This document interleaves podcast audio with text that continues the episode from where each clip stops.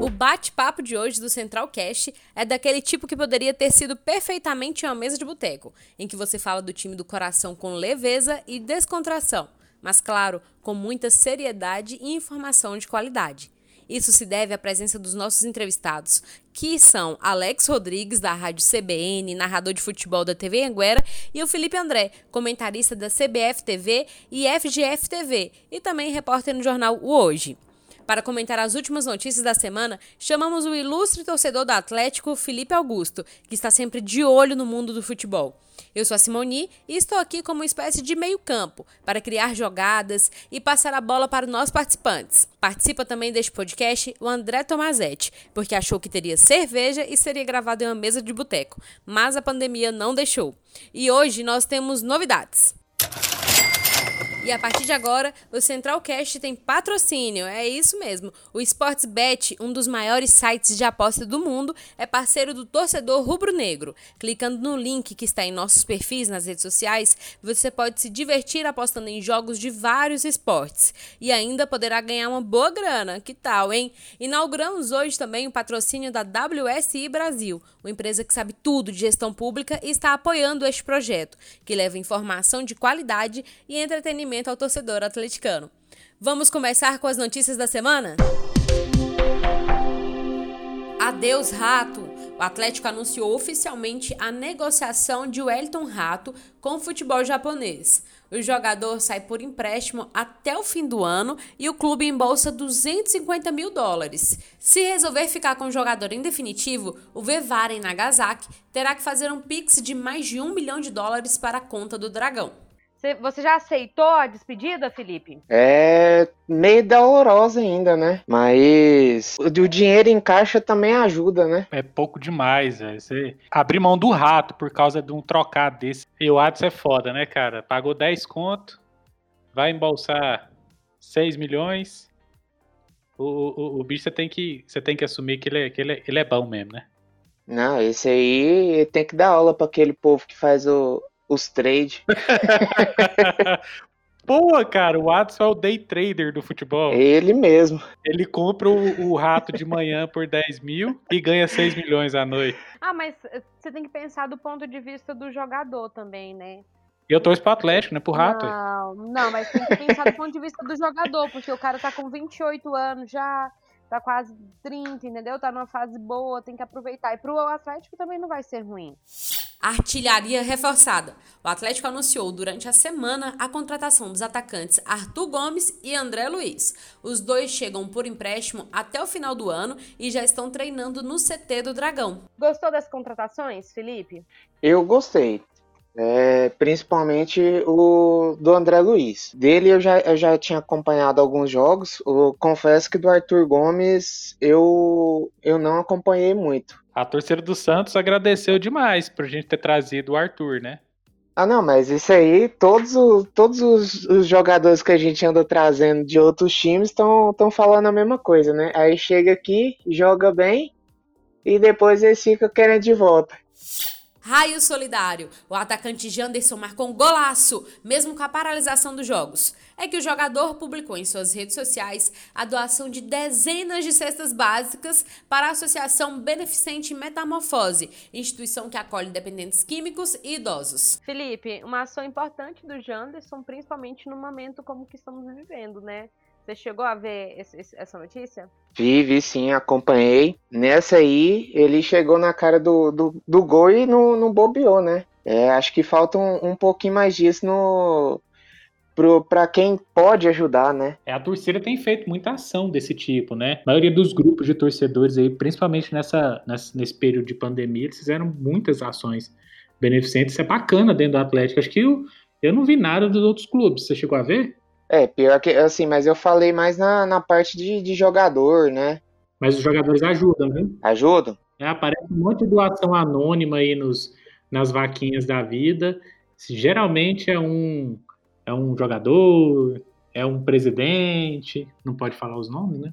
Beleza, Felipe? Ó, mas não sai daí não, porque daqui a pouco você volta com a gente para comentar o quadro Chora Corneta, que é sempre muito bacana e o de hoje está especial. Mas antes disso, nós vamos a uma entrevista com os setoristas do Dragão.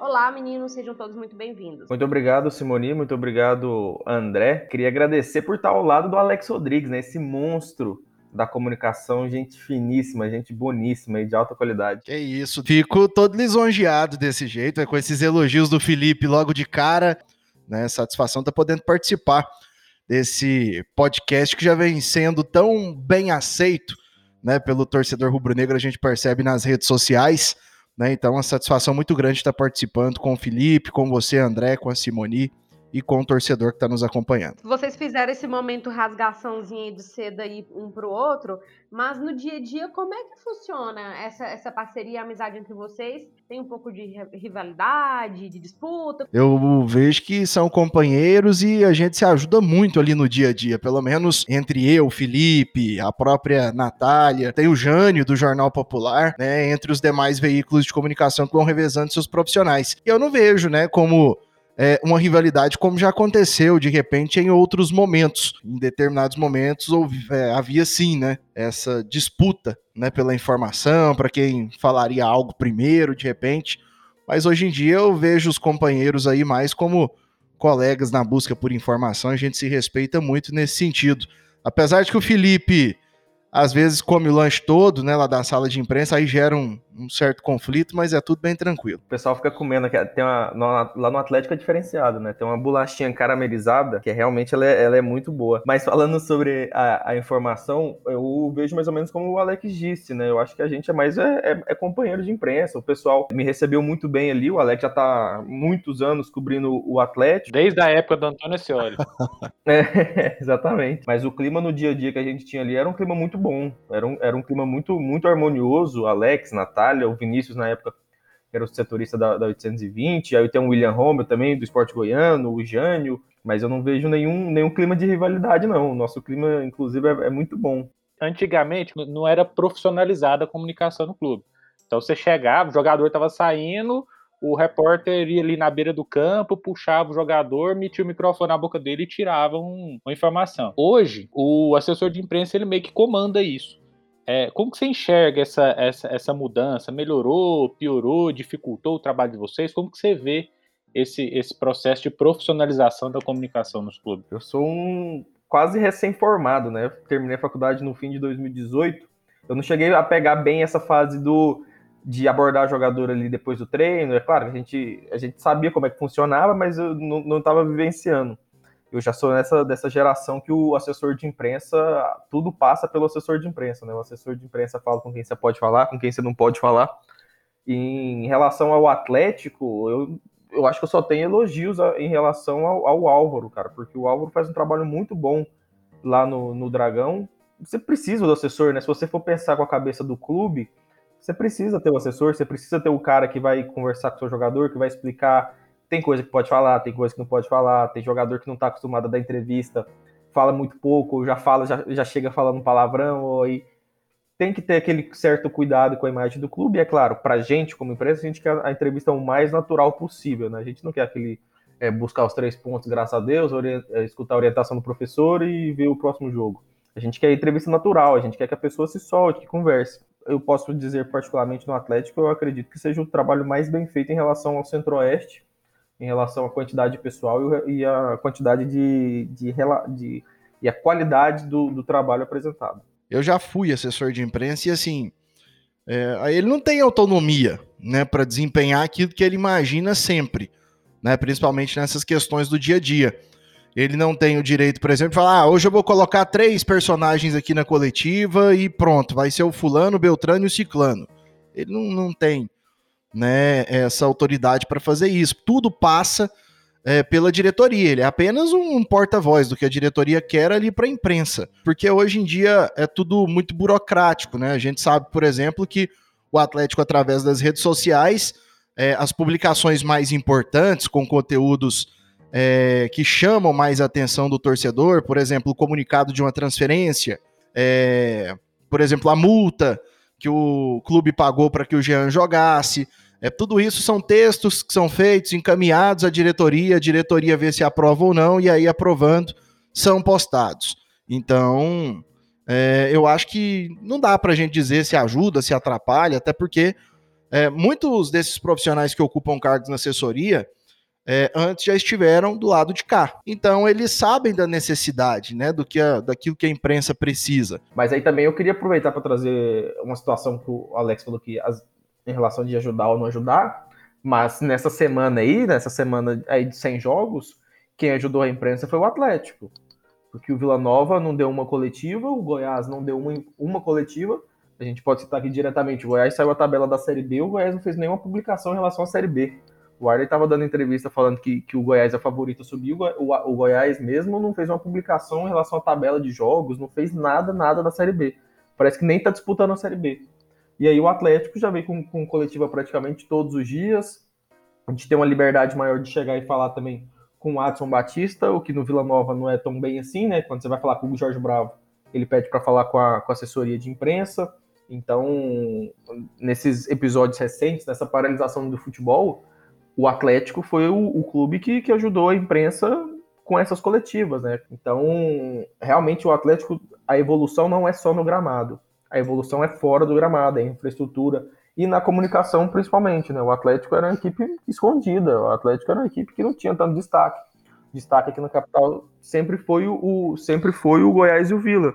E aí o Atlético vai galgando o seu espaço, vai, vai deixando os dois para trás, querendo ou não é, o dia a dia, cobrindo o dia a dia num clube, é possível fazer com que você passe a criar um carinho maior por esse time? Ou vendo, vendo os problemas ali do time, vendo o dia a dia, é mais fácil você passar a ter uma, uma não sei se rejeição um pouco maior para aquele time, fazendo você não torcer? Porque vocês têm um time do coração, não tem? Eu? Eu sou, eu sou Santista. Mas eu acho que quando você está no dia a dia do, do, do, clube, eu acho que é mais fácil você criar um carinho, né? A não ser que, que sua relação dentro do clube seja muito ruim, a ponto de, de você criar algum tipo de rancor com o clube. Porque você está no dia a dia do clube, você vê o esforço do, do profissional, você vê o. Você vê, é claro, nem todos os profissionais se esforçam tanto, né? Tem jogador que não, não se esforça tanto. Mas quando você vê essa tentativa de acerto, esse trabalho diário, esse trabalho contínuo, eu acho que é muito mais fácil você criar uma relação de amizade, né? Uma, uma relação um pouco mais de carinho. Tem que acontecer alguma coisa muito ruim na minha visão, assim, pra você poder. Nossa, não quero mais cobrir esse clube, não tenho mais carinho por esse clube. Alex virou atleticano. Rapaz, querendo ou não, a gente cria é, alguns laços maiores, ainda mais eu que trabalhei dentro do próprio clube. Você passa a torcer nem tanto pelo clube, né, mas pelas pessoas que formam o clube pô, o Atlético ir bem vai ser bacana pro, pro Matheus, por exemplo, né, que trabalha lá, ajuda no dia a dia. Ele nunca foi, nunca viajou para fora do país. Então, a Copa Sul-Americana de repente seja a oportunidade dele conhecer um outro país pela primeira vez. Você acaba torcendo, né, por essas pessoas. Então, é, passa a não ser tanto nem pelo clube, né, quando você vai criando é, um vínculo como eu criei. Você passa a torcer pelas pessoas, independente é, do que o clube esteja vivendo, de quem esteja no comando. Vocês falaram, os dois falaram dessa é, de criar relação com as pessoas do clube, com o jogador, com o dirigente. Só que nem sempre vocês dão notícia boa. Às vezes vocês precisam dar alguma notícia ruim. Teve alguma situação em que vocês tiveram que pensar várias vezes antes de, de dar uma informação por conta da relação que vocês têm, por exemplo, com o Adson, com o Murtosa, com algum jogador, com algum treinador? Rapaz, Mateuzinho, né? Mateuzinho é um exemplo disso. O Jorginho, né, do ano passado, situações que a gente descobre que a gente acaba falando que a diretoria às vezes não queria que falasse, né? E aí gera ali um certo desconforto, uma cobrança. Pô, você noticiou isso e tal, mas não foi isso que aconteceu. E assim, cada um tem uma versão. Então, tem demais, né? Já aconteceu muito questão de salários atrasados na época que o Valdivino era presidente, a imprensa ficava sabendo, ele ficava bem chateado. Teve certa vez que líderes do grupo, né, o Márcio, o Pituca e o Robson sentaram juntos numa mesa de coletiva para cobrar o Valdivino, cobrar uma presença dele, né, cobrar os salários que estavam em atraso, né, um posicionamento. Então, tudo isso gera um, um desgaste danado, mas são coisas que, assim como a gente é, supera certas situações, os dirigentes acabam superando também. Sabe que nem tudo vai ser notícia boa, principalmente quando o momento não é bom. É, eu acho que o, que o Alex lembrou bem é, a situação do, do Jorginho e do Matheus, né? A, toda a situação do Jorginho é, não embarcar para o Rio naquela oportunidade, de aí de fazer um pronunciamento, e aí depois o Atlético ir lá e, e rebate, porque é, depois o Jorginho apaga, né? E aí fica com aquela sensação é, ruim, né? O Atlético estava num, num, bom momento, tudo mais. A situação do Mateuzinho também, que eu, fa eu falo por mim, eu sei de outras pessoas, mas eu falo por mim que eu, eu não entendi. Tipo assim, a gente até sabe porque, né? Até, até, a gente fica sabendo de algumas coisas, mas na minha visão, o Mateuzinho era um jogador muito útil, até porque pouquíssimo tempo depois o Atlético ainda perdeu o Ferrarez naquela reta final, teve que improvisar dois laterais ali como ponta em, em grande parte da, da competição. Mas eu acho que o, o, o profissionalismo, acima de tudo, você, tem que se basear no respeito, né? A partir do momento que você respeita é, sua fonte, se você respeita as pessoas que trabalham no clube, o presidente do clube, o superintendente do clube, o gestor, tudo mais. Vocês são chamados para aquelas resenhas dos jogadores também, não? Também? Não sei porque eu perguntei também, porque eu não sou. A pergunta é: vocês são convidados para as resenhas dos jogadores? Você prometeu que não ia ter polêmica, hein? Você e o Tomazete. Mas não, não, hoje em dia não. Mas quando eu tive maior proximidade ali com alguns atletas, que eu era funcionário do clube, já fui chamado para algum assim. Certa vez em 2013, um momento ruim, o PC Guzmão queriam até que o pessoal mandasse embora. Chegou e me me contestou, né? Até uma história engraçada. Ele chegou para mim um dia e falou: pô, você tá levando os jogadores para boate, tá levando os jogadores para balada. falei, professor, eu ganho muito menos, tô com salário atrasado e eu não tenho condição de levar ninguém para balada, não, professor. Se tem alguém que me leva, são eles. Então o PC ficou chateado, falou pro Watson: manda esse rapaz embora, manda esse rapaz embora. Aí no, no jogo seguinte ele perdeu no Serra Dourada na Série B, foi demitido né? E eu acho que eu nunca fiquei tão feliz com a demissão de um companheiro como foi a do PC em 2013. Felipe, já ganhou, já ganhou o voucher do Alabama? Cara, não. Mas o, o, dono do Alabama foi embora, né?